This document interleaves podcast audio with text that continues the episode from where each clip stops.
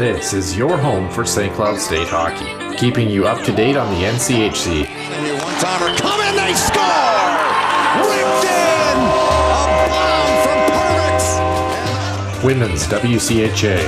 So Dana Rasmussen fires and she scores! Dana Rasmussen for the Huskies alongside... The National Hockey League. Kirill Kaprizov in for a chance to win it! He scores!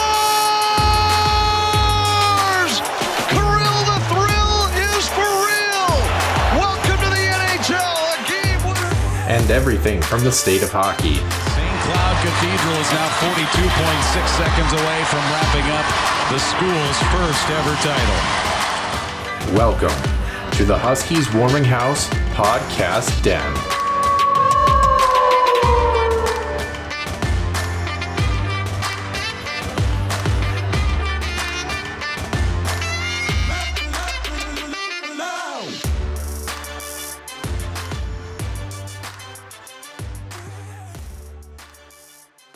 Welcome into episode number 103 here on the Huskies Warming House podcast. Nick, it is Sunday morning. It is 8 o'clock. If the Huskies would have won yesterday, we wouldn't be here, but we are, so we're cranky for a multitude of reasons. It's fine. It's whatever. A lot of hockey going on. The women's Frozen Four is set. Men's hockey is set for the respective playoffs for each of the conferences. St. Cloud is not among those teams, unfortunately. The Minnesota Wild continue to do whatever it is that they're doing these days. And Jack Eichel keeps saying stuff, and it's kind of interesting. So we're going to take a look at the college hockey world, a little bit of NHL, and a little bit of stardom, if you will, as you would take a look at your NHL Be a Pro if you were Jack Eichel. And we are going to start. We are going to start, as always, with Center Ice View News and Notes and the Huskies Illustrated Weekly Roundup.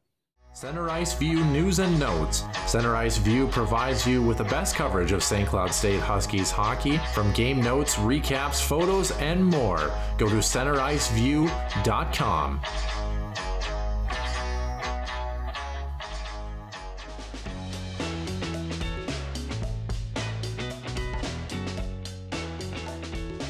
Illustrated Weekly Roundup, Noah, and as we mentioned, St. Cloud State, after snatching home ice away from Duluth, decided they didn't like it. They wanted to give it right back. A disappointing weekend for St. Cloud State, falling 2-0 in the best of three series in the NCHC quarterfinals. Just a kind of quick recap, what happened 5-2 on Friday, just a terrible performance on the ice, very flat, too many penalties, and just wasn't great. Saturday, a nice response. We went up to a 2-0 lead, but a red flag, no one, I think we'll eventually touch on this, but St. Cloud State the last couple of weekends have not shown that they can hold on to a 2-goal lead. So there's some red flags going into the NCAA tournament. St. Cloud State does wait for its fate here a week from today. Noah Cates with the overtime dagger last night for a 4-3 overtime loss for the Huskies, sending Duluth to St. Paul and St. Cloud State to the waiting room, essentially, as they await what will happen at the NCAA committee. A couple of performers that did have some good weekends: Kevin Fitzgerald, Nolan Walker, Yami Carnella, all potted a goal this weekend. Nick Perbix having two. There's another problem: if your defenseman is scoring more than your offense, not great either. Andre Trable, Zach Okabe had a couple assists. Micah Miller, Jack Pierre, Jason Brodzinski, Kyler Kukwa, Brandon Missy, and Perbix also had a couple, had assists as well on the weekend. Duluth 3 times in the power play that they were successful, only 1 for 8 for the Huskies on the power play. So again, special teams not getting it done either if they weren't on 5-on-5. So as you mentioned, Duluth will now go over to St. Paul to face Denver in the opening round of the Frozen Faceoff. North Dakota does get Western Michigan, as all 3 of those teams also swept their respective series. And this tournament will begin next Friday. Yeah, North Dakota, very tightly contested matchup for them against Colorado College. Was really impressed to see how CC played. Gave, I think, the Fighting Hawks more of a scare than people anticipated. And Omaha, oh so close, especially last night, to trying to get a win on the board, man. So it was some pretty exciting hockey. But like you mentioned, all 4 series is ending up as 2-0 sweeps. The Denver one was pretty cut and dry, obviously. and St. Cloud was the only higher seed to drop their respective series. So we'll keep an eye, obviously, on the NCHC Frozen Faceoff. And Nick, we are at the time. I will be there.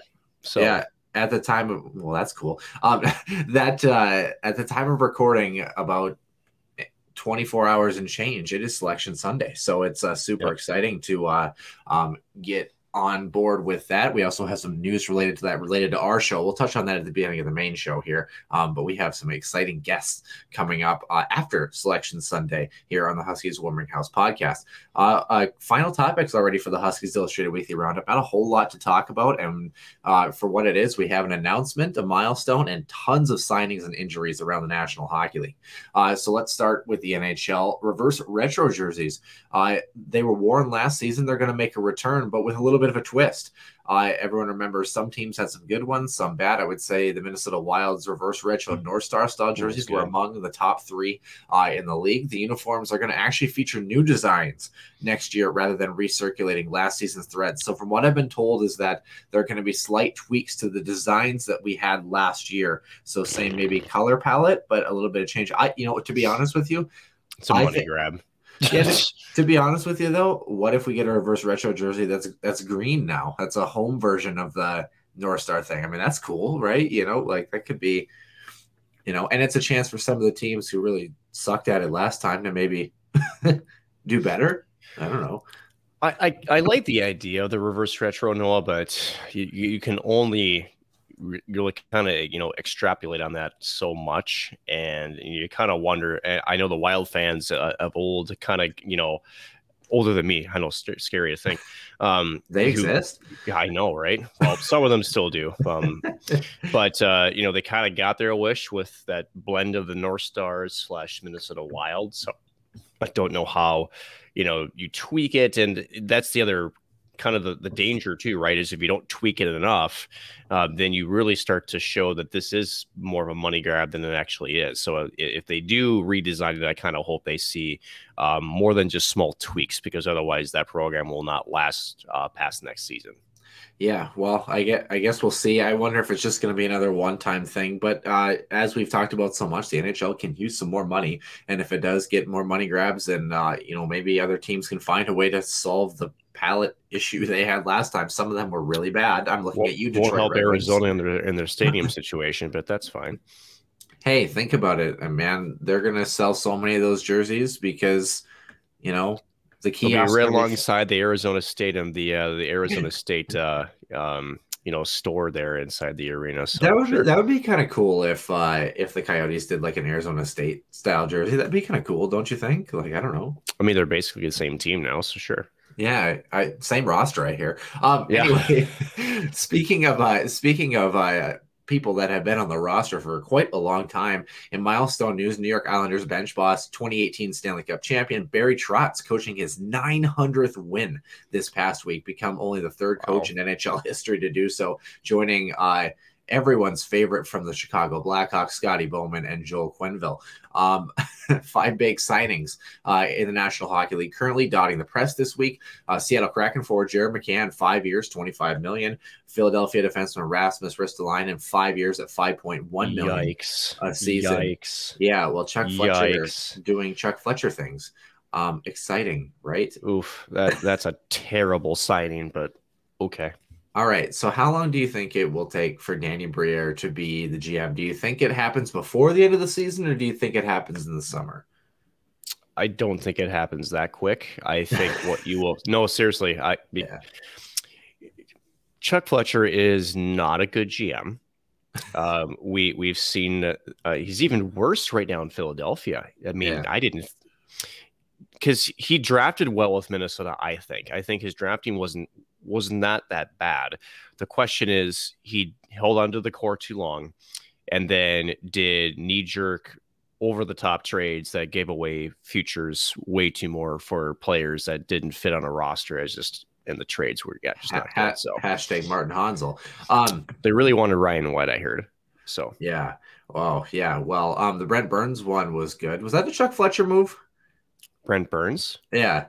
Yes, that was a Brent Burns move. Yes. Yeah. Brent Burns, Chuck Fletcher. All right. Yeah, that was, because that was the That was when it was Havel. Was that Heatley? No, yeah, because that was Heatley and Charlie Coyle. Because Coyle was part of that. Yeah, Devin Setaguchi too. Oh, Setaguchi, that's right. Sorry, no, Heatley was for Marty Havlat. Actually, yeah. Yes. Yeah, Marty Havlat had kind of an interesting career too. Speaking of longevity, though, Kyle Clifford keeps on rolling along up there in Toronto. Him and Colorado netminder Pavel Francouz each got 2-year extensions, while 37-year-old Joe Pavelski, what a year he's having, getting a single year pact for $5.5 million for next season. Pacing Dallas right now, 59 points in 56 games. There's some players that just seem to get better as they get older. I think that, you know, granted, he's on a good hockey team, but I think Corey Perry is another one of those players that has maybe found new life for his group. I think he's a good role player, at least for Tampa Bay, but he's not producing like Joe Pavelski was. But Joe Pavelski, you know, he's an Olympian. I mean, he's, you know, one of the best players. So is Corey Perry. Yeah, but I would say Joe Pavelski is one of the best players, arguably, to wear the U.S. Olympic sweater. He's just one of those guys that you put him in front of the net, let him redirect every puck on the planet, and just the skill that he has all over the ice. Our last topic, we have a bunch of injuries in the National Hockey League this week. Colorado star Gabriel Landeskog out indefinitely with knee surgery. Sam Girard yesterday also was out for a month. The oft-injured Red Wing, Robbie Fabry, unfortunately out for the year again. Another torn ACL, just continues to have knee and ligament problems in his lower body. Blues defenseman, former Duluth Bulldog Scott Perunovich, missing 2 months after wrist surgery. Toronto goalie Jack Campbell out at least 2 weeks with a rib injury, or as the Carolina Hurricanes would say, a midsection injury. In our last pair of ailments, this one was kind of scary. Last night, Chicago defenseman Connor Murphy was stretchered off the ice last night after a hit from behind against Ottawa on Saturday. And Dallas will be without rearguard Miro Heiskanen after being diagnosed with mononucleosis.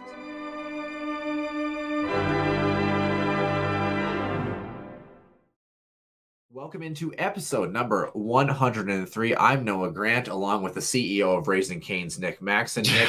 Nick, I wasn't going to wait on that one. Can't pull punches. No, I don't blame you. You looked beautiful. I enjoyed it. I'm jealous that you got free Raising Cane's. I'm a little bit disappointed. I heard through the grapevine that you were maybe, if the Huskies had won yesterday, maybe supposed to be on the call today for the Huskies game. So it's kind of disappointing to hear that the Huskies didn't win for a multitude of reasons. But other than that, it's a Sunday morning. How are you doing? Besides tired? Yeah. Tired. That's one. Number two, you know, that was it for HP as far as the season goes. So as you mentioned, close the book, man. Yeah. I got the word second period when we were up 2-0 that, hey, you know, we'll probably need you to be on the call tomorrow night if we get to game three. And at the time was feeling pretty good, you know, just hold on. And so it's your fault. It's apparently. So everything's my fault according to you. So, I mean, that's not new news. But yeah, no, that was a tough weekend to watch, you know. It was, and I think obviously we're going to get to that in a moment here, but I think the most difficult thing to honestly watch was the fact that you picked up the chicken finger and you didn't do the one thing you're supposed to do and dip it in the cane sauce, man. You can't be messing around, but I got to be honest, 10 out of 10 points, the bite you took was absolutely huge. In the studio. I loved it. I loved every minute of it. If you haven't gotten a chance to check it on Twitter, we made a gif of it. Nick, you look good. Out there, it was exciting. It was so for those inside, was that set up? It was, yes, yeah. But and also the Raising Cane. Let's say it was not fresh. Oh, it was a little cold. It was free though. Technically, yeah. For you, it was paid for by Brian Stanley, but it wasn't. You know, like they handed me a bag and said, "Here you go, sport. You know, thanks for the season." So we've appreciated everything you've done in the last 5 years. Here's a chicken finger. Yeah, pretty much. Speaking of teams that don't need a chicken finger at all, let's start with the U.S. sled hockey team. Exciting to see them cruise to a 5-0 win in the Paralympics for a gold medal victory over Canada. I'm personally excited about it. My former high school hockey coach, David Hoff, is the head coach of that team, and Corey Gorder is the assistant coach, and he was my assistant coach in college. So excited to see a couple of the Botno boys getting the job done. But something about this U.S. sled hockey team, they continue to cruise, and it's interesting how the conversation always shifts on the men's side and even more so on the women's side, where Canada and the U.S. are kind of powerhouses compared to the rest of hockey, while sled hockey, I would say this U.S. hockey team is not only on par with Canada, but they continue to just be even better. I think fourth consecutive victory on the international stage for the U.S. team, all over Canada for the most part. And I don't know, it's just so exciting to see those guys have success. You have 5 Purple Heart winners on that team. The youngest player was 17 years of age. The oldest is 41. And, you know, Nick, for those who don't know, and for those who have never gotten a chance to watch a sled hockey game, I don't think I could ever do it. I mean, the upper body strength that those guys have and the physicality that they have, it's pretty darn impressive. That is an understatement, honestly. You know, when you watch these guys play, and, you know, not only do a lot of these, you know, players have gone through just some personal adversity, to say it lightly, right? To be able to, like you mentioned, you know, strap on a sled essentially, right? Yeah. Go out there and compete, and it's not like these guys aren't throwing their weight around too. I mean, there's some heavy collisions.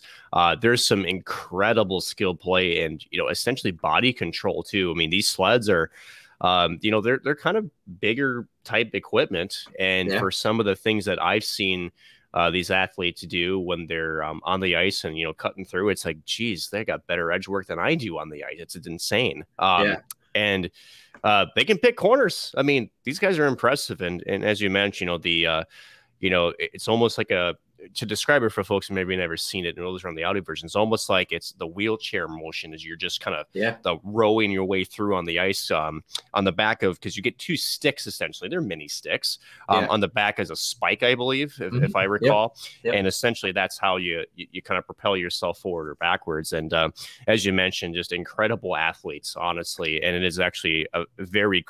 It's cool to watch because it is very high paced. It probably surprises folks a little bit, but my goodness, they got me beat hands down with the upper body strength. There's not even a question. Yeah, it's crazy. And the sleds on the bottom, people don't know this too. It's actually 2 blades that are side by side next to each other on the bottom. I always think it's crazy when they go into the corners. You know, obviously guys have, you know, maybe an arm down or something. I mean, there's no you know, give or take. I mean, there's just physicality. You got the sleds hitting people. You got people hitting people. I mean, it's a physical sport and a very upper body demanding sport. And a lot of guys talk about how, you know, a lot of guys who, you know, they are amputees or they lost a leg for whatever reason, or they lost part of a limb. They actually talk about the guys that have probably the better time are guys who actually end up losing both legs and losing them up near, you know, like their midsection, because they're able to lean so much farther forward on their sleds and be able to have so much more control. So it's kind of an interesting thing where you listen to some of these guys and you listen to their stories of, you know, how they may have lost a leg or something like that. And then there are some guys who they jokingly, but not jokingly, sometimes say, I wish I could get rid of the other one sometimes when it comes to hockey, because it, you know, it really changes the way that you're able to play and able to kind of lean forward in that aspect. But like you mentioned, a lot of these guys, just so much skill up and down, and just incredible human beings, incredible characters. Like we talked about, some veteran guys that have been on this team for a long time. And then there are some young guys that, you know, Coach Hoff has selected to really focus on being the future for USA Hockey. And their program really got jump-started in the, you know, mid-2000s, 2007, 2008, and ever since then have really took off with their development camps and really gained a lot of access, not only at the Olympic level, but for, you know, regional activities. I mean, here in Minot, we've got a bunch of sled hockey things going on too, and it's just so exciting to see all the developments related to that. So congratulations to the U.S. sled hockey team and their performance. Moving over to another tournament that It's big, I guess. The state tournament. Maybe. Minnesota High School Hockey, a great game between Hermantown and Warroad, a 3-2 score on that one. But what takes the cake? Double A, holy smokes, man. What a game. 6-5. I got to be honest with you, Nick. And someone else said this on Twitter, and we got a chance to watch both the overtimes, especially after the Huskies game. That second overtime especially, I got to be honest. We've talked about, games of the decade, games of the century, whatever you want to call it. That I would say at least is probably top five best hockey games I have ever watched. I mean, it was insanity from start to finish. How wide open it was, how much pace there was, especially for being a double overtime game with a bunch of high school kids in front of 19,500 people. Insane. That's lightly said.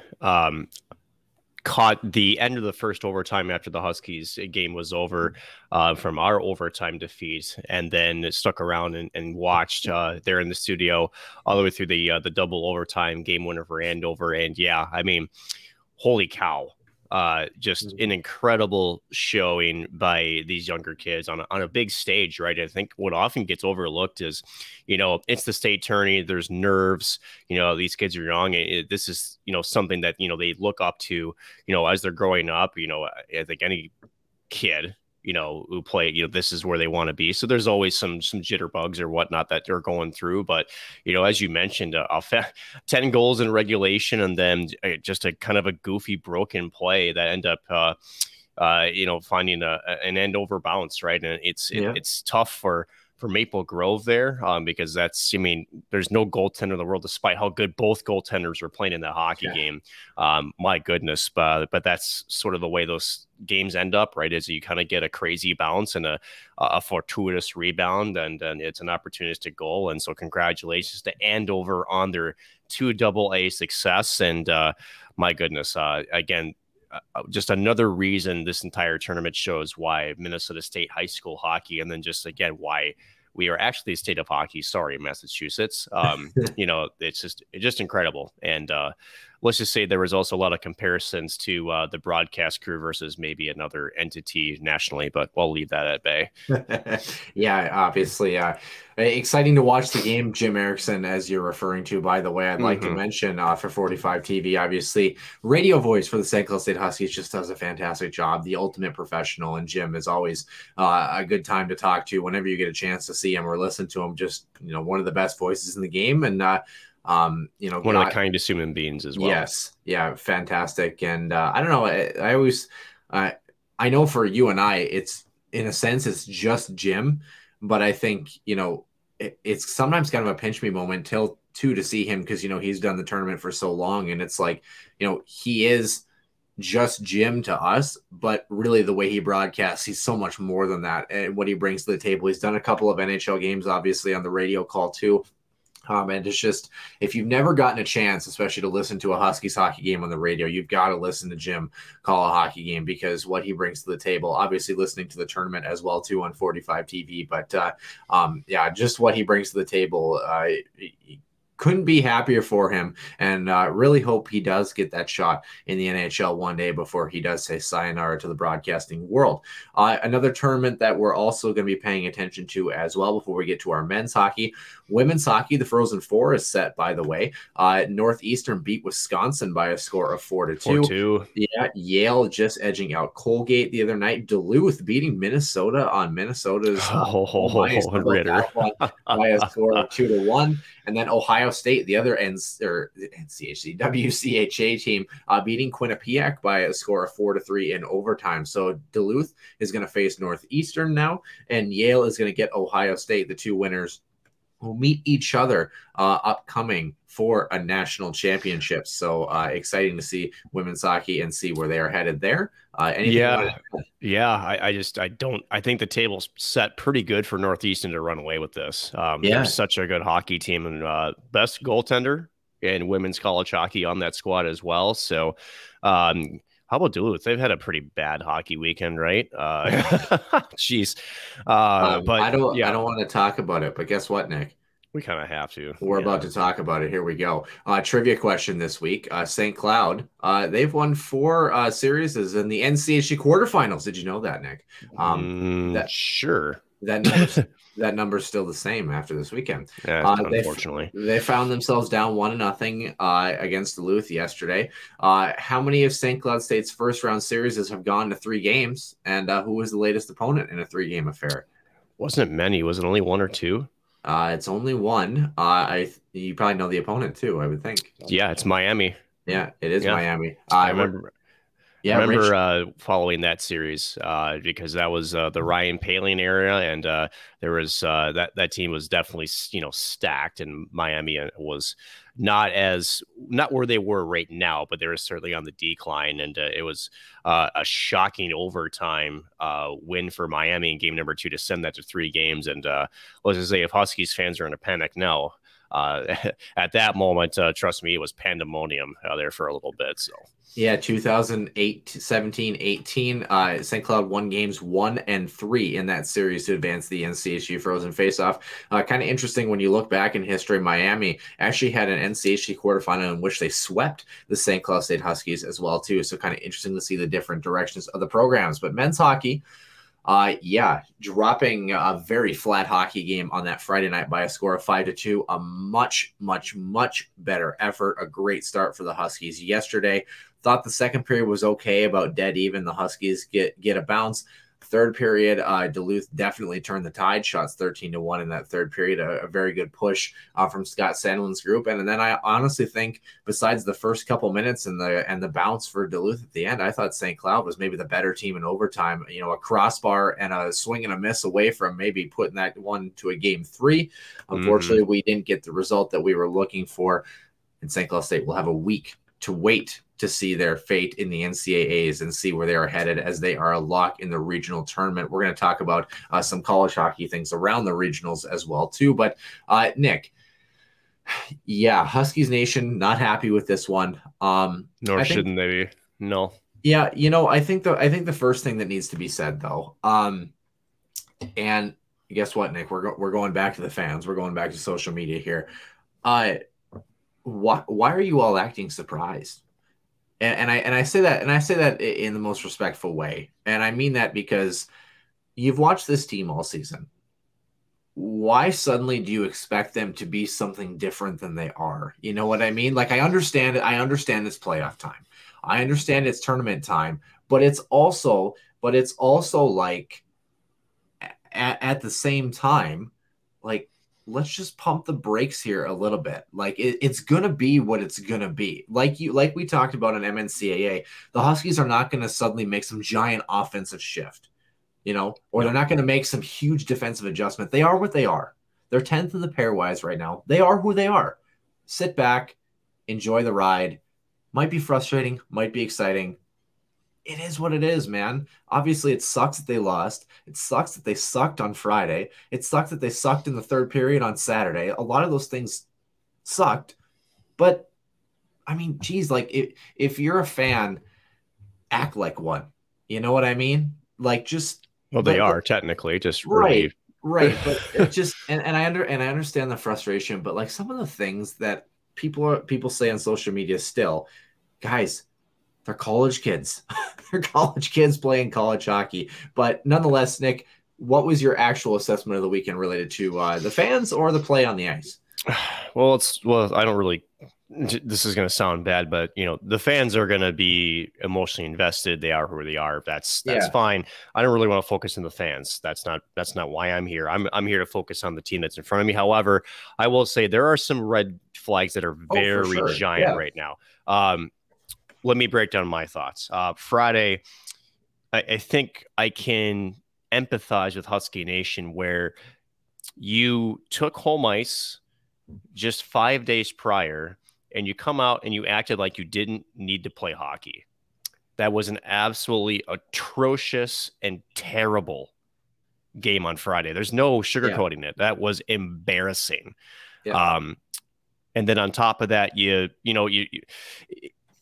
I think what really hurt the squad the most, and I don't normally do this, but Seamus Donahue, man. I mean, I get it. There's there's emotions, there's frustration that are involved, especially when you're not, you know, things aren't going your way. And, you know, for someone who I know Seamus is, he takes a lot of pride in what he does, but then the back-to-back penalties that led to the 4-2 lead for UMD in that hockey game. And, you know, he was essentially pretty much put on the end of the bench for most of the remaining third. And then said, hey, the message was sent by Brett Larson on so he kind of forced him to scratch him for Saturday's game. And it's one of those where it was a necessary move, but also for an assistant captain, what in the heck is going on here? This is not, especially now, right? That I think this is where the Husky fandom frustration is these are the kind of losses that you have in October and November, not in March. And I think that's where, with Husky Nation still clinging on to a return to the Frozen Four championship, and that's where really everyone's fixated on. Yeah, there's I think the frustration's building for the fan base, because I think, Noah, we can all see that the chances of that happening right now with this team are not very good. Let's just put it that way. That the team is just not playing consistently. They're not. Not every facet of the game is clicking, you know, whether it's 5-on-5 or again, the power play, 8 opportunities, the nation's best. And granted, those numbers have been inflated all season. Only 1 power play goal. It's just, and again, you know, just not great overall performance on the weekend. And so there's a lot of things for Huskies fans to be nervous about. I'm nervous for the team. And right now, I mean, I mean, the only thing I would argue is, to say it was not a great performance on the weekend, I don't know that I'd go that far. I mean, I thought yesterday, you take out period 3, quite obviously, Huskies were the better team, man. You know what I mean? And they ran into a team that had absolutely nothing to lose, throwing the kitchen sink at them in period number 3. You know what I mean? Now, like we talked about, like you just mentioned, holding a lead is imperative, and the Huskies have shown multiple times throughout the season that they have a really tough time doing it. Yes, and I'll agree with you 110%. Part of that is the undisciplined nature, but at the same time, that overtime was St. Cloud's to lose. You know, that power play looked exceptional in the overtime. You know, they had a lot of grade A chances, a real, for lack of a better term, a real shit bounce, you know, in the game winner with that deflection. I mean, it is what it is. That's an OT goal for you. One of the best starts that we've seen in that building since probably going back to last year at the end of the regular season. For the first period, shots 16-2, you know, in period number 1 for the Huskies. Second period was dead even, and Yami Carnella was able to pot 1-2. There was an opposite of the first, but yeah, it was a train wreck, obviously. But you know, Duluth capitalized on the momentum early. Good response from Nick Perbix. The lone shot on goal in period number 3 was a goal for the Huskies, so it's good to see them. You know, but yeah, you know, yeah. we've kind of talked about it though, where the last year's hockey team, and I think that's the new comparison. I think it always will be. Last year's hockey team, one of the things that they did so well that this year's team unfortunately struggles to do is because last year's team, we talked about it so much, was not a powerhouse of a team by any means, by any stretch of the imagination. They were not an offensive juggernaut, and they were not a defensive shutdown specialist. But one of the things, and this goes back to the loss of Jared Cockrell and Will Hammer, is that when they were hemmed in their own zone, or when they were not controlling parts of the hockey game, there wasn't a lot of panic. There was a lot of control when it came to defending. And St. Cloud, for lack of a better term, sat back in period number 3 and kind of let the storm come to them. And I know that there's a comment on that where you should be turning the tide the other way. There are some games, I got to be honest, where you are on your heels for 10 minutes and you're surviving a push. That happens sometimes. St. Cloud obviously was 1 goal away from surviving that push, but this team, for whatever reason, just doesn't have the ability to kind of weather a storm and stave off multi-goal chances when that happens, you know, only allowing 1 or less essentially. Part of that is the undisciplined nature. You mentioned a little bit with Seamus Donahue. I want to go back. We're going to talk about another player, and that's Easton Brodzinski. Another couple of penalties this weekend. Now, I want to say another thing, Nick. And I saw this. I saw a tweet from Mike Brodzinski the other day, and like I don't know Mike very well. I don't agree with a lot of his takes on a lot of things, but I also realize that that's his kid. And it's also, I want to say this flat out, everyone on social media, just be really careful about what you're saying about players. That goes with Seamus Donahue too. Just be really careful about how you approach that sometimes. I understand he's taken a lot of undisciplined penalties, but I just want to put that out there. Just remember he's a college hockey player. Like, let's just take a deep breath. Now, Nick, the thing with Easton Brudzinski, and I want to ask you this, he's taken some undisciplined penalties. He's taken some penalties that I don't know if you characterize them as undisciplined or they're just hockey plays, but for whatever reason, he just has the bug of, 1,000 penalties or whatever it is. I mean, can you kind of take us into the mind of what it's like to be Easton Brudzinski right now and why these penalty woes are kind of happening for him? And it hasn't been characteristic of what has been his play for the previous 4 years. Well, it's a simple answer. He's a goal scorer. He's not scoring. Yeah, that's just it.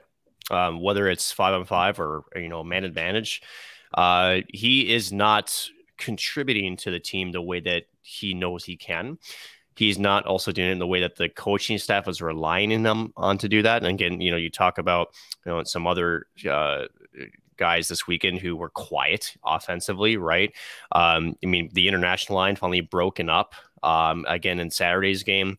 Cranella and Okabe, and they broke up the Flying Fins. So Mietinen slides up to I think the Walker Brodzinski line was last night. Yep.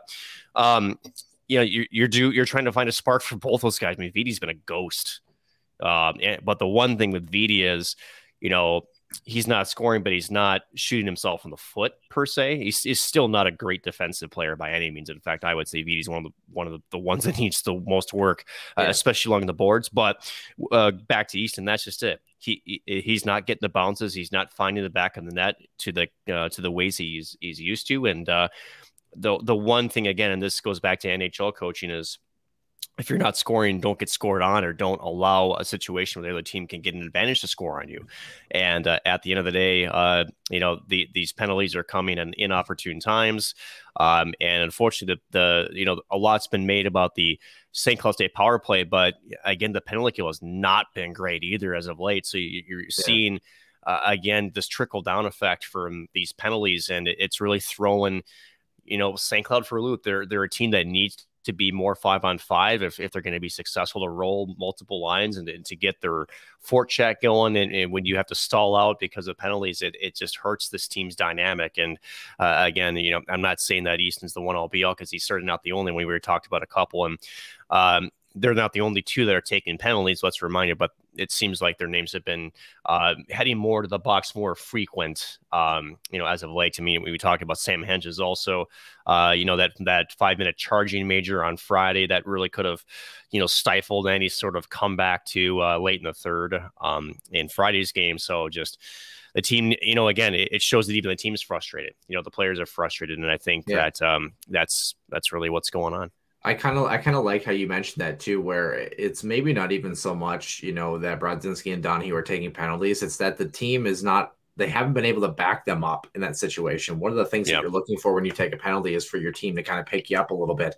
And penalty kill wise, it hasn't been that great. Before we take a look around the college hockey world, I also wanted to get your quick take. A couple things here. One of the things I was also kind of disappointed to see, and I understand it was state tournament weekend, so I know it plays a role, and I know it's spring break. I still think we could have packed the Herb Brooks National Hockey Center this weekend. Yeah. Yikes. We were at 51 and 54% capacity for both games this weekend. Kind of a difficult thing to take a look at. But, okay, if you're St. Cloud, you've got a week off. Tournament time, you await your fate. What's the adjustment that needs to be made, if anything, during tournament time? What is your plan? What is your focus if you're St. Cloud? Now it's winner take all. You're going to the big dance.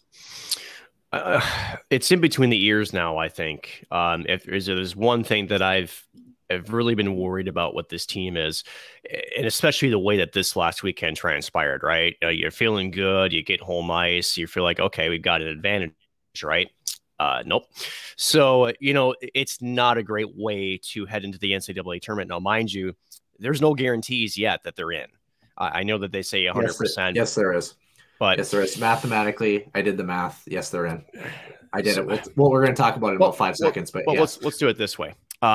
Mathematically, they're in. Mentally, I'm not 100% confident. Okay, but I still just told you what was up. Anyway, cool.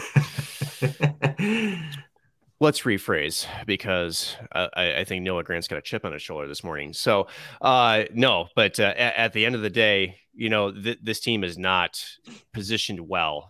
You're going to be off a lot. I know that one thing with the Frozen Faceoff that teams like, regardless of how the result is, you're still playing some meaningful hockey, in a sense, preparation for the NCAA tournament. All four teams that will be heading there this weekend, are padding their cases to do it. They'll be there. So, and again, you know, it's going to be a week and a half for this team to kind of let it stew. For these last few weeks. So that could be a good thing as far as preparation. Does this team need rest? Do you know, what is it? You know, they need, to me, I'm worried about their confidence, and I'm worried about, you know, what's going on in here. Because how do you shake off, you know, losing two at home?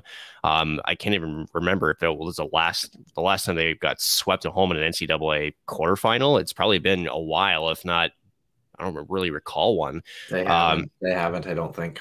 So at the end of it, this is new territory. If there's anything, maybe a positive is, you know, this team has shown that they can respond when, you know, they've had a bad outing. Now the question is, can they respond for a full 60 minutes consistently and to be able to, you know, pull one in the win column? That's going to be the bigger question. So I don't know. I'm worried about this team. I won't lie to you. I'm not going to sugarcoat it. And I think that the team itself, they're worried about their confidence moving forward. Yeah, I mean, in an odd way, I'm not worried at all, and I say that because you either continue to win hockey games or you're done. You know what I mean? Like we're at that point where worry doesn't really get you anywhere. You know what I mean? Like they're gonna go out and they're gonna play, and I guess I'm trying to look at the positive. I guess like enjoy the ride. You know, the Huskies may have one game left. They may have four left. Who knows? You know what I mean? Like tournament time is tournament time. And we've seen crazier things happen. I mean, would it be the most St. Cloud State thing ever to have a really poor second half of the season and suddenly find unbelievable life in the NCAA tournament? I mean, crazier things have happened. You know, but St. Cloud, thankfully for them, did their work in the first half of the season to get themselves to this point in the pairwise at least. So let's kind of take a look around the college hockey world, shall we? I did more math yesterday, for better or worse, Nick. And from what I've seen is that going through the conference, obviously Atlantic Hockey, like we talked about, one auto bid at 16.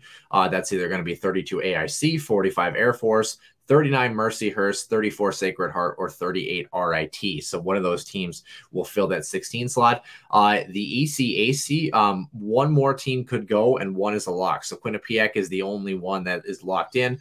16 Clarkson, 32 Colgate is going to get 24 Cornell. So one of those two teams will play. And Harvard at 23 is going to play 41 RPI. So the winners of Colgate, Cornell, and a Harvard RPI will get Clarkson and Quinnipiac. So Quinnipiac is in. But if somebody else other than Quinnipiac wins that tournament, they're also into that tournament as well. So there's one slot for you there that could change. The CCHA, great success story right now for Bemidji State. Yeah. Looking good for them. So one lock, obviously Mankato, number one in the country. Bemidji State is the other one that could go. So you got two slots there. Hockey East, one of them will go in this tournament. Up to four of them could go in the tournament. 14 Northeastern, 13 UMass Lowell, 11 UMass. So UMass Lowell and UMass actually play each other. And 19 UConn gets 14 Northeastern. So I don't see all four of them going, but there is a scenario in which all four of them could make the case. And I'll tell you what, that lock you say with St. Cloud, if all four of those make it. That's what I'm saying though, Nick. Here's the scenario. You've got two potential teams that could come from the ECAC the CCHA. But if that happens, three or less from Hockey East will go, meaning five teams max could do that, plus the auto bid. But for Hockey East, up to four going usually should mean that both the CCHA and the ECAC squads both don't make it. I think that's the only scenario. So at max, I have five slots that could be taken, which would be slots 11, through 15, and then the 16th slot with the auto bid. So I think St. Cloud is the last team right now that has locked their position in the tournament based on what I see from the pairwise and what can happen with these conference tournaments. Because the thing to remember is all these teams are going to kind of beat up on each other. I think the only way that 4 could go is if UMass Lowell beats UMass and then loses to UConn, who is 19 right now. That's the only scenario in which I could see 4 even getting a shot. And even then, Mankato has to win and Bemidji State has to lose in the CCHA. And in the ECAC, Quinnipiac needs to take that tournament for them to have all 4 teams. So really, it's not as cut and dry in terms of it being wide open. I think 1 in 10 are still safe. So that'd be Mankato, Michigan, Denver, Minnesota, Western, North Dakota, Quinnipiac, Notre Dame, Duluth, and then St. Cloud. So to kind of recap, Atlantic Hockey gets an auto bid. ECAC has 1 team locked in. Hockey East has nobody locked in right now. The CCHA has 1 in Mankato. Big Ten has 3. That's Michigan, Minnesota, and then Notre Dame. And then the NCHC has 5 right now, including St. Cloud. So St. Cloud is like the tail end of the locks. They just made the cut from what I can see as far as the way that the tournaments are going to shake out. So I don't know. But where does St. Cloud end up? God, they could be a 4 seed, Nick. They could end up getting Minnesota. You know what I mean? I don't know. I'm curious to see, do you think Bemidji State can pull it off in the CCHA, by the way? Well, they have shown that come tournament time, they're a brand of hockey that can frustrate teams. So no question they could do it. You can. It's one of those teams that you can almost, you never really pay too much attention to because they're not a great regular season team. But come tournament time, this is the brand of hockey they play. They have the ability to upset, especially offensive heavy teams. We saw that with Cole Caulfield last year and Wisconsin getting ousted in the first round. And it was an upset that I had picked on my board just because of the way that series was kind of shaping out. But it's no question. I just, realistically though, if the Mavericks were to lose to Bemidji here, with how good the Mavericks are, I mean, it was 8-1. They walked over Northern Michigan. It was, oh my goodness, it was not even close. Dropping that to Bemidji would be pretty eye opening for a lot of the college hockey world, but you can't rule them out. That's for sure. Yeah. If anything, could maybe just potentially change what the pairwise would say. I still think they're a top 4 team in the country, obviously. Minnesota did what they had to do. They survived a bit of a scare against Penn State the other day. So I think that they are going to be a 4 seed, because if they lose to Michigan. And if Michigan loses, I don't think the team's changed spots. Denver is a buzzsaw powerhouse. And I'm curious to see what they do with Duluth. If they have a Bulldog meat for breakfast, so to speak, I could definitely see it.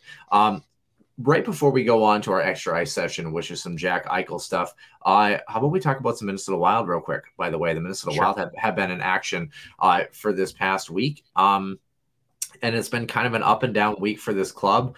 A couple of good signs, a couple of things that have been kind of meh, but I think they've been trending in a better direction-ish as of late. So to kind of recap, since our last show, 6-3 loss against Dallas. That was a very poor second period. That was a bad one. Good response against the Rangers, a 5-2 win on home ice. A weird hockey game, a 6-5 shootout win against Detroit, and then losing a lead with the extra attacker in the dying moments against Columbus, and then a shootout loss against the Blue Jackets. The Wild have Nashville today on Sunday, Boston at home on Wednesday, and then Chicago this upcoming Saturday. All those games at home. The Mikko Koivu's retirement also tonight as well. Yeah, actually the Wild have a 9-game homestand coming up. So hopefully that is helpful for this club. But Nick, just a quick thought on the Minnesota Wild. What have you seen this week? Anything you like, anything you don't like? Is this team going to make the playoffs? I think they're a playoff team. However, defensively, oh boy, that's their biggest concern right now. Goodness gracious. What was it? 9 or 10 games in a row, they gave up more than 4 goals. Not great. So the good news, and why I'm not as writing them off as other people have, is in those games that they were losing, they were still scoring a lot of goals. It was just they were losing 6-5, 5-4. It was just, so the offense is still there, but you need to tighten things up in your own end for sure. The loss of Matt Dummer for a while wasn't helping. you know, I know that there's still some eyes on the goaltending duo, and are they really good enough to get them over the hump? To me, I don't really see it as much of a goaltending issue as I see that the five that are in front of them. Could you make an upgrade? Sure. Is that really going to help you? Maybe a little, but I do think it's more about the structure in front of them. So better as of late, you know, even despite the overtime loss, they're not giving up as many goals as they have been in the past, but that's a trend that needs to continue to go that way if they're going to be a much deeper push like they were earlier in their season. So that's overall, I'm not that concerned about them, but just need to tighten things up, and the injuries and lineup changes haven't helped out a lot of those matters either. Yeah, I definitely agree. I don't think we're as panicked as we were last week. I think there were some good signs throughout the week. Kind of a weird game. Detroit actually played really well against the Wild the other night. A couple of really nice goals for them. Quite a Donnybrook at the end of period number 2, by the way. Yeah. For two teams that don't play each other very much, that was an emotionally charged hockey game. Oh, that was some old school Western Conference stuff. Yes, there. It was. Yeah. That was. We're still not their least favorite squad. That's the Colorado Avalanche. So yeah, that's fair. That's no joke. When I was out there in 2017, catching the final Wild appearance at Joe Louis Arena, mind you, that was a hell of an experience. I'll tell you that. The Detroit fan base, love them or hate them, around Joe Louis Arena, that was a passionate group of fans, and we were sitting down at a bar after the overtime loss again on that game. That was a Star Sunday matchup. It was Andreas Athanasiou that beat a sprawling Devin Dubnyk, because that's apparently the only thing you like to do to try to make a save. But we're at a bar after the game, and you know, they're proper hockey fans. I will say it that way. Yeah. You know, having a couple beers and just chatting. They're like, you know what? You guys are a good team. We'll be fine. Goes, just do me a favor. Goes, can you just beat Colorado in the playoffs? So they're still salty with that team, and I think that's a rivalry that runs very, very deep. And so yeah, you got to give a shout out to the Detroit fan base. And yeah, that was a more charged up game than I was expecting, honestly. But yeah, that was still fun. That was a good old, like you said, old-fashioned old Western Conference full hockey there from Detroit, Minnesota. You know what? My final thought of the Minnesota Wild, by the way, and I actually think a little more defensively as of late. You know who I think has looked okay, especially after being hurt? I think Matt Dumba's looked all right, to be honest with you. I know he gets a lot of flack, but I got to be honest. I mean, past couple of games, I think that he's been somewhat defensively responsible, and I think offensively he's trying to push, hasn't really produced a whole lot, but I think he's looked okay. I mean, he's looked all right. I mean, he's trying to get back in game shape. You know, when you're losing an injury, you know, that's he was out for a little bit. You know, it's going to take a little time to get back, and he'll be fine. I'm not that worried about it. Again, I'm more worried about the forward group, I should say. You know, coming back through the zone, to the neutral zone of the back check, and then just, especially the way that they are playing offensively when, you know, the defense in Minnesota so free, you know, they had the freedom, I should say, to kind of get on the offense to pinch. You know, it's just making sure that the forwards that they're covering are playing the right angles, that, you know, there's still a third guy high, so that way if there is a turnover, especially at the blue lines, that you have, you know, pressure coming back. And so, well, I don't know, we'll see. Yeah, but Nick, Brendan Minnell. Yeah, what about him?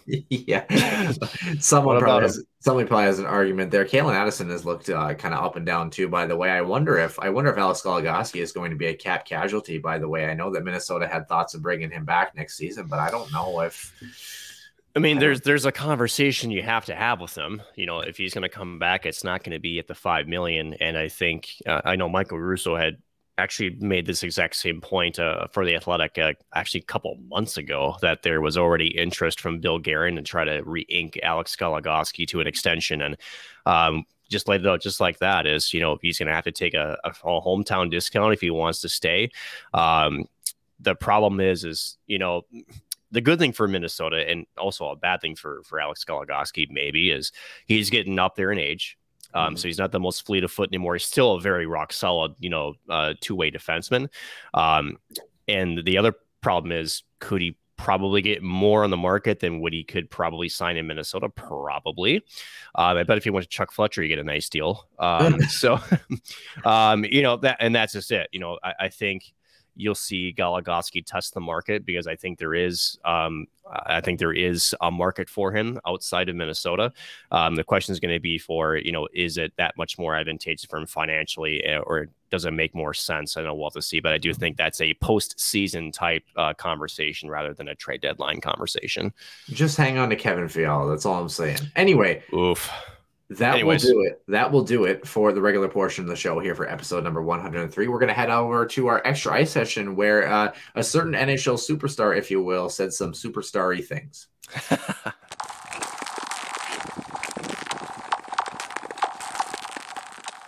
Welcome into the Extra Ice Session, episode number 103 on the HWH podcast, Nick. And a certain guy that used to play for the Buffalo Sabres didn't get along with the Buffalo Sabres. The Buffalo Sabres tried to control his own body, said, I don't want to play for the Buffalo Sabres. And the Buffalo Sabres moved said Buffalo Sabres player away from the Buffalo Sabres to the Vegas Golden Knights. Then the Vegas Golden Knights went and played the Buffalo Sabres. The Buffalo Sabres beat the Vegas Golden Knights.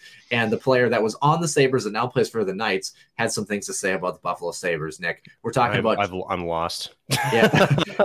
We're talking about Jack Eichel, who made his return to Buffalo. Obviously, for those who don't know, had a bit of a dispute in which he was injured about a year and a half ago-ish.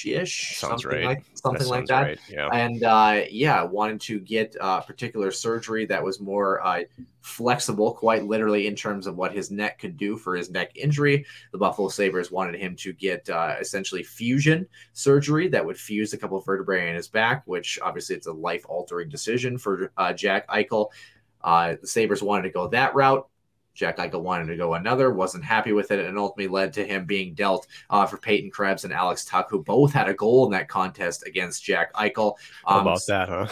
so you kind of wondered how Jack Eichel was going to respond. Was he going to go the professional route? And instead, Nick, this is what he shows. Yeah, I'm pretty happy it's over. Let's move on. Were you surprised at the level of intensity of the crowd? That's about the loudest I've heard this place ever. Really, after it only took 7 years of me leaving for them to get into the game. But I'm sure there was mixed. It was a nice tribute, and there was plenty of people here that were supporting me, and there was plenty of people here that were booing me. So they must just be booing me because they wish I was still here. I don't know. It is what it is. I mean, I'm not the first kid to deal with it, so just move on. And it was a tough game. Give them credit; they played hard. Kind of interesting, and interesting that the video tribute, I don't know if you saw this, but the video tribute, some cheers, some boos, but it was actually done.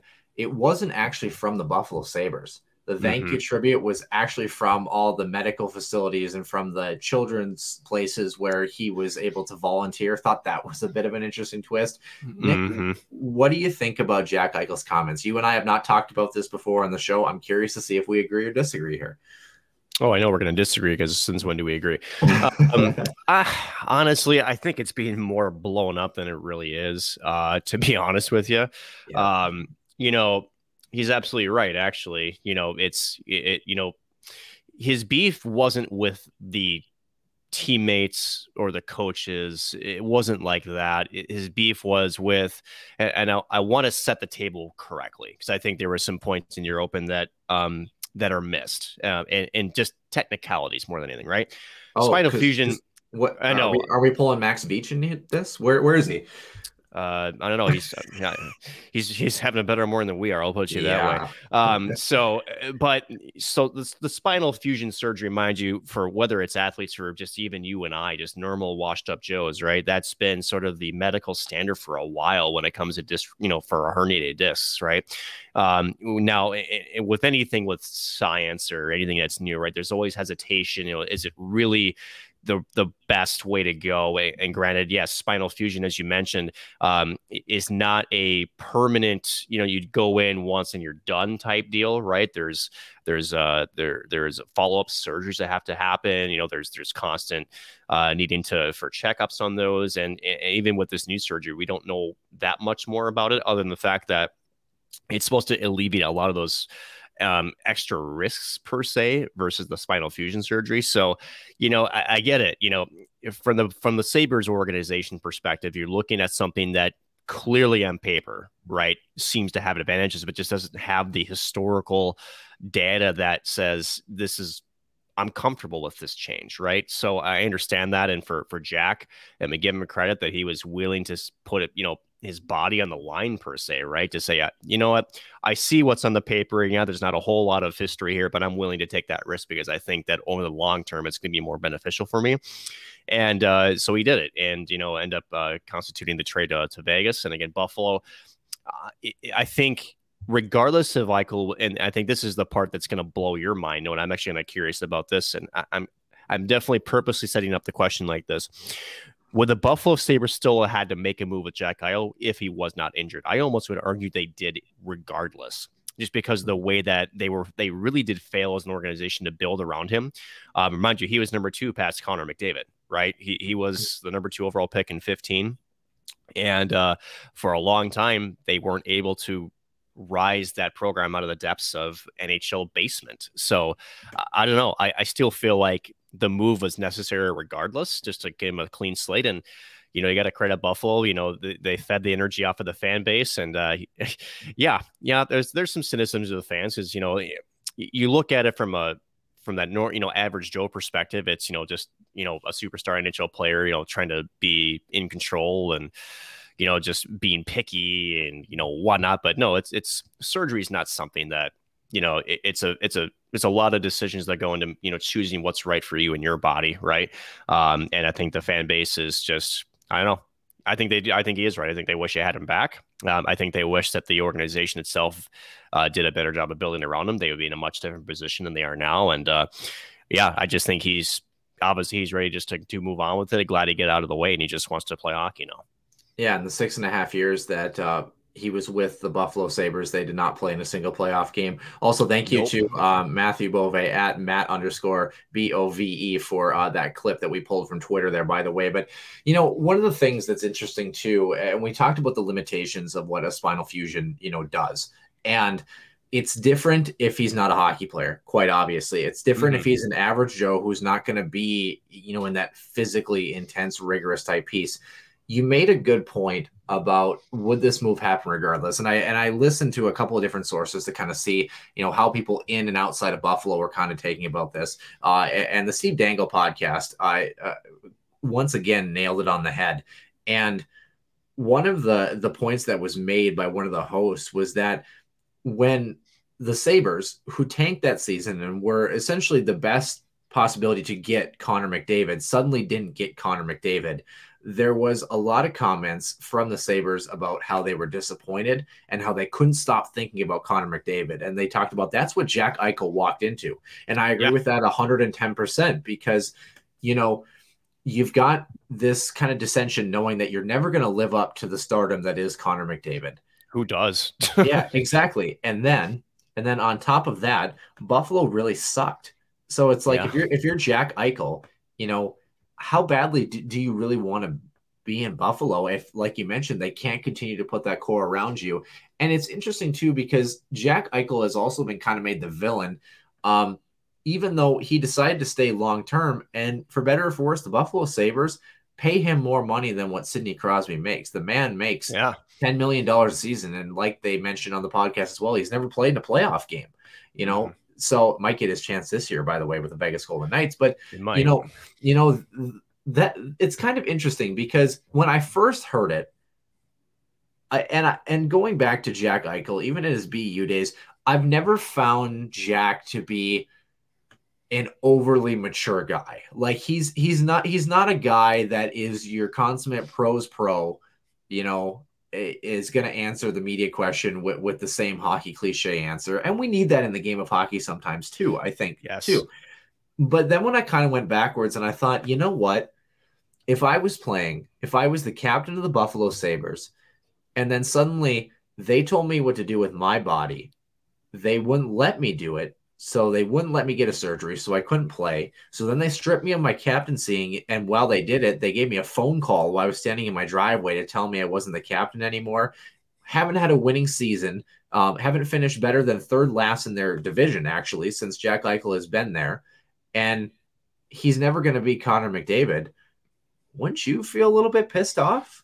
Just a thought. No, like seriously, you know? That's why it's like, you know, there's so much focus on Jack Eichel, and there's a lot of missing that it was the organization that failed him, quite honestly. And I think you set the table really well, whereas, you know, they didn't get their golden goose thanks to the NHL lottery.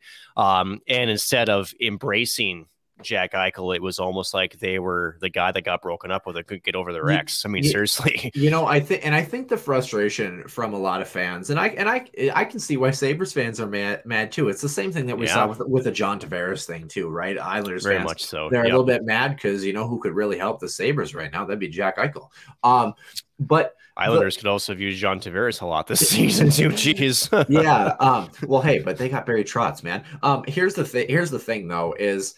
I think the one thing that Jack could have done better, to kind of qualify this a little bit, I think that if he was able to direct his comments a little bit more towards the organization and the ownership as opposed to the Buffalo fans, I think that's the only thing that I would have shifted. I think it was slightly directed at the Sabres fans who, you know, didn't. I think there were a lot of people who were ride or die as Jack Eichel fans when he was with the Sabres, but I also think the Sabres never just had good attendance because, hey, guess what? They really sucked at hockey. You know what I mean? So it's kind of hard to quantify that, you know, the Sabres fans are suddenly now showing up for Jack Eichel. Like they were never really there, quote unquote, for Jack Eichel, if that makes sense. Like, yeah, everyone wants to see Jack Eichel play because he was the star of the Sabres, but you're there to watch Sabres hockey. And you know what I'm saying? Like it was more like if you would have maybe more directed it just at more at the ownership group a little bit. I think that was maybe my only twist, but at the same time, like we just talked about, if you've had 18 months to sit and fester on this and watch your relationship sour, and you were never the golden boy of the NHL to begin with from your draft class, good luck, Jack. Honestly, I hope you find success with the Golden Knights. It seems like it's working out well for him. I hope that contract doesn't end up burning them in the end. I hope he stays healthy. And in the end, all things considered, we do agree on this one, Nick. I don't blame the guy. I don't. No, we can't at all. And, you know, to your point about the comments being directed less at the fans, less at the organization, I don't think he cares anymore. And again, I mean, it's just honestly, like, I think in his mind, I mean, when you receive that phone call and, you know, you can almost pinpoint the moment that things just really took a dive is, you know, when you mentioned it, when you're on the, if you're going to trick somebody of a captaincy because of a medical decision, that's really what happened. And for advocating for themselves. Yes. Right. And it's, you know, it's not like you brought him in, you sat him down and it's not like he was being a bad leader, not showing up for camp or whatever, not. And there's been some areas of Jack Eichel, as you mentioned, that need maturing /per se, right? So we're not completely letting Jack off the hook either. But to your point, you know, if that's a micro view of how he was treated by the organization, I mean, could you imagine the stuff that we don't know about? Well, they also mentioned too with the Steve Dangle podcast, they mentioned the same thing. Ryan O'Reilly was the same way, hated his time in Buffalo, hated hockey. They traded him, and guess what? He goes and wins the Stanley Cup and a Conn Smythe. And it's like, you know what? There is something in Buffalo that really freaking stinks, and that is the ownership group. Yeah, and again, not to reference Steve Dangle a lot, but they covered it so well, and they talked about how there have been, I believe, in the 41-year history of the Sabres, it's been 9 general managers. Jack, which is they said was pretty impressive, you know, all things considered. Jack Eichel has seen 3 of those. He's seen 3 general managers and 4 coaches, and it's like, you know, there's a lot to be said about that. You know, there has been a lot of turnover, and you know what, for better or for worse, playing on crappy hockey teams stinks. An example that I would like to mention, you know, there's a reason in the NCHC that Casey Gilling left Miami to go play for Duluth. Miami is a Division I program. I'm sure there's a lot of good people at Miami. Miami went like 4-21 or something like that the season before Casey left. Would you not want to go play for a team that made the Frozen Four the year before? You know what I mean? Like, well, let's separate a couple of things, because I think there's an important separation here, right? That is, there's team success, and then there is, even if you're having a down year, right? If you feel like at least the culture is there, you're being supported, you know, that's different, right? But, you know, and I made this comment not that long ago when we talked about Miami coming to town and the discussions with both Chris Bergeron, their head coach, and how I felt like his message is not necessarily targeted correctly. It's almost seems like it's a, you know, wash, rinse, repeat per se, which is, you know, the effort isn't there and we need to do this. And he's basically publicly smoking his team about that. They're not really engaged in, you know, what has to be done to win a hockey game. And even if it's true, right? No, it's, if that's your only, you know, stake you're going to die on, that wears thin very quickly. And, you know, do we know if that's, you know, the whole story in Miami? No, we don't, right? We don't know what's going on behind closed doors, but you do mention Miami and how some folks have left the organization. You know, let's just take St. Cloud. I mean, you have the opportunity for folks to sign elsewhere and to maybe sign professional contracts. And, you know, again, from last year's team, not to, you know, beat a dead horse, but these guys came back. So, you know, you can use that as a you know, a different example of how, you know, there's what seems to be a very good culture with one place, and maybe potentially, again, because we don't know, some opposites happening in other parts of the conference. You know, and the thing that's just so painful, and you talked about it too, is the advocacy piece, and we've touched on this quite a bit. But I mean, it's almost like, for example, you know, in our clinical practice, I'll be on the med surg unit this summer. It's almost like if someone comes in and they say, you know, here are your two options for, you know, surgery or whatever you want. And the patient says, well, no, I'd like this one instead of this one. And we said, no, you can't do that. You know, get out of here, you know, get out of the hospital. It's like, why are you there then? You know what I mean? So, you know, the piece of it is just like, again, we've talked so much about it, but again, it took a much more personal side. I think we go back to maybe an example, Kirill Kaprizov's contract negotiations, right? And how there was some maybe bitterness between the Wild fan base and maybe some people about the way that that was going to be handled. Thank the freaking Lord we did not trade him, because he has 73 points right now, 30 goals and 43 assists. Holy smokes, the kid is an absolute stud and worth every penny of his contract. Last 30 goal scorer since what, Rolston?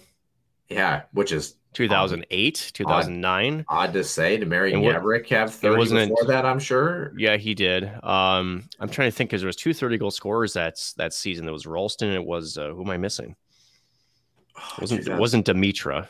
Dimitra was the setup guy. I was like 5 back then. I'm just kidding. Oh geez, I gotta figure this out. You were in your prime. You look it up. But what I'm going back to is, you know, as much as I think the Kirill Kaprizov situation worked itself out, and I think Kirill is an example of a guy who's a pro's pro, all things considered, to be honest with you.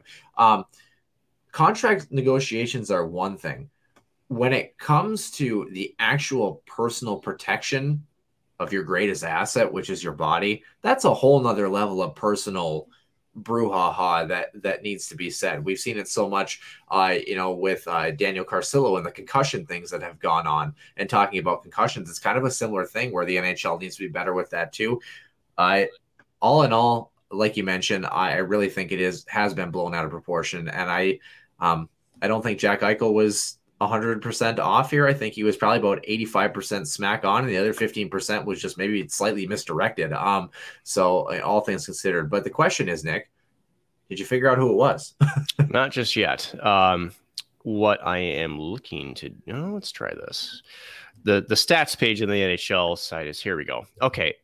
So it was Gabrick in 07-08 with 42.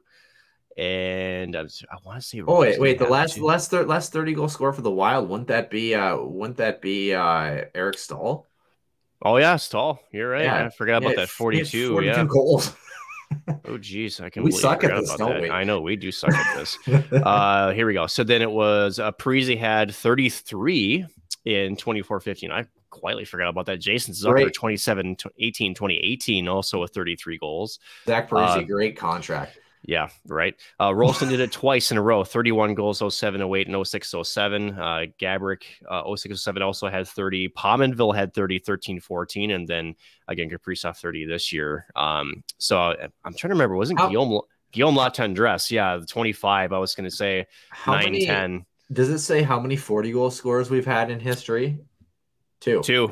Stahl and Gabrick, right? And that is it. Okay. So, and I'm thinking Kaprizov has got a pretty good chance of adding to that club. So, Yeah, I believe is it 53 or 56 games that they played this season so far. I have the app up, so let's take a look. I have it right now. 56. 30 goals, 43 assists, 73 points. Plus 19. So, because plus minus is vitally important here. Huge. But massive. But yeah, the kid's a stud, man. And it's just, so is Jack Eichel. Jack Eichel's a stud too. What a great pickup for Vegas. As long as he stays healthy and produces like Jack Eichel does. I don't know if he's worth $10 million a season, but he's definitely worth at least 8 to 8.5 at least. Right. You know, and if you have to have a bit of overpay to add a guy like that to the Vegas Golden Knights at a cost of, I mean, I love Alex Tuck, and I think Peyton Krebs will be a decent little player, but what is essentially a somewhat of a steal, all things considered, for a generational talent like Jack Eichel, if he stays healthy, like we mentioned. Yeah, I wish him the best of luck in Vegas. I wish the Buffalo Sabres the best of luck too. I think Alex Tuck is doing great things, and I really hope that you know, franchise comes back to relevancy, because you know, in the late 90s, early 2000s, they were a lot of fun to watch. That building was packed every night, and they were one of the most electric fan bases that we ever had. So, speaking of electric fan bases, Nick, is there anything else you wanted to add, or are we all right? Electric fan bases. Electric fan bases, wherever the St. Cloud State Huskies are. If you get a chance to travel out to the regional, go support them. Wish the boys the best of luck. Stay positive. It's going to be what it's going to be, and enjoy the ride. Actually, St. Cloud has no pressure of being a 1 seed here this year. So you know what? They don't really have a whole lot to lose, and they can play spoiler here. So can't lose to EIC, so that's good. St. Cloud would find a way, wouldn't they? Where AIC upsets Mankato in the opening round, and then they get the Huskies to go to the Frozen Four. Anyway, with that being said, Huskies fans are screaming in their cars driving to work on a Monday morning. I know, I think they've already shut it off. Yeah, maybe about an hour ago. But that will do it for episode number 103. The announcement that we were going to make, by the way, for our guests, coming up after Selection Sunday in the morning, we're not going to have a whole lot of info on that. In fact, I'm kind of thinking, by the way, you're supposed to think before. Yeah, I'm kind of thinking, because usually our plan is to have our guests on for about 35 to 40 minutes. I'm thinking, and that every time it goes an hour and a half. Yeah, but selection Sunday is on Sunday, but we usually do the show Sunday morning. Does it make more sense to tie everything all into episode number 104 and kind of lay it out for the fans and wait an extra day or two? Yeah, give me a Sunday, please. Yeah. I think we might do that. So episode number 104 is probably going to come out on a Tuesday morning at 6:00 on the 22nd. So on the 21st, we will be recording episode number 104 with special guests, Caleb Peabody, Marissa Voss from Mankato, and everyone's favorite, Max Veach from the Duluth Bulldogs, because why don't we hear more about some Duluth hockey and how they did in the NCHC Frozen Faceoff?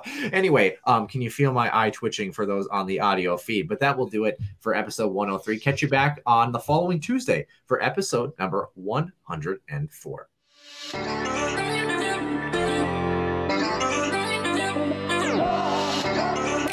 One-timer, come in, they score! Ripped in! A bomb from Perrix! So Dana Rasmussen fires and she scores! Dana Rasmussen for the Huskies alongside...